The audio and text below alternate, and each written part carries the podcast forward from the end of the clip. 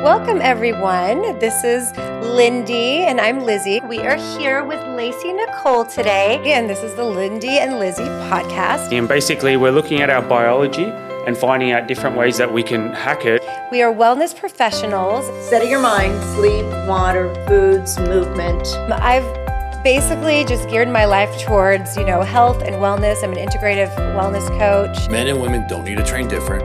and this is Lindy. both of us can help people from experience because everyone wants to feel seen and heard.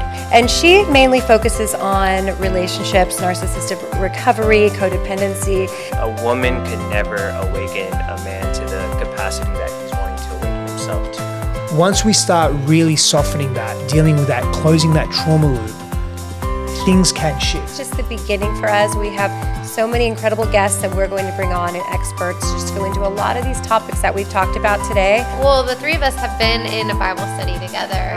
And um, we just really want to deep dive into a lot of these things and educate and discuss and have conversations just to help everybody. That's what we want to do. Thanks for joining us.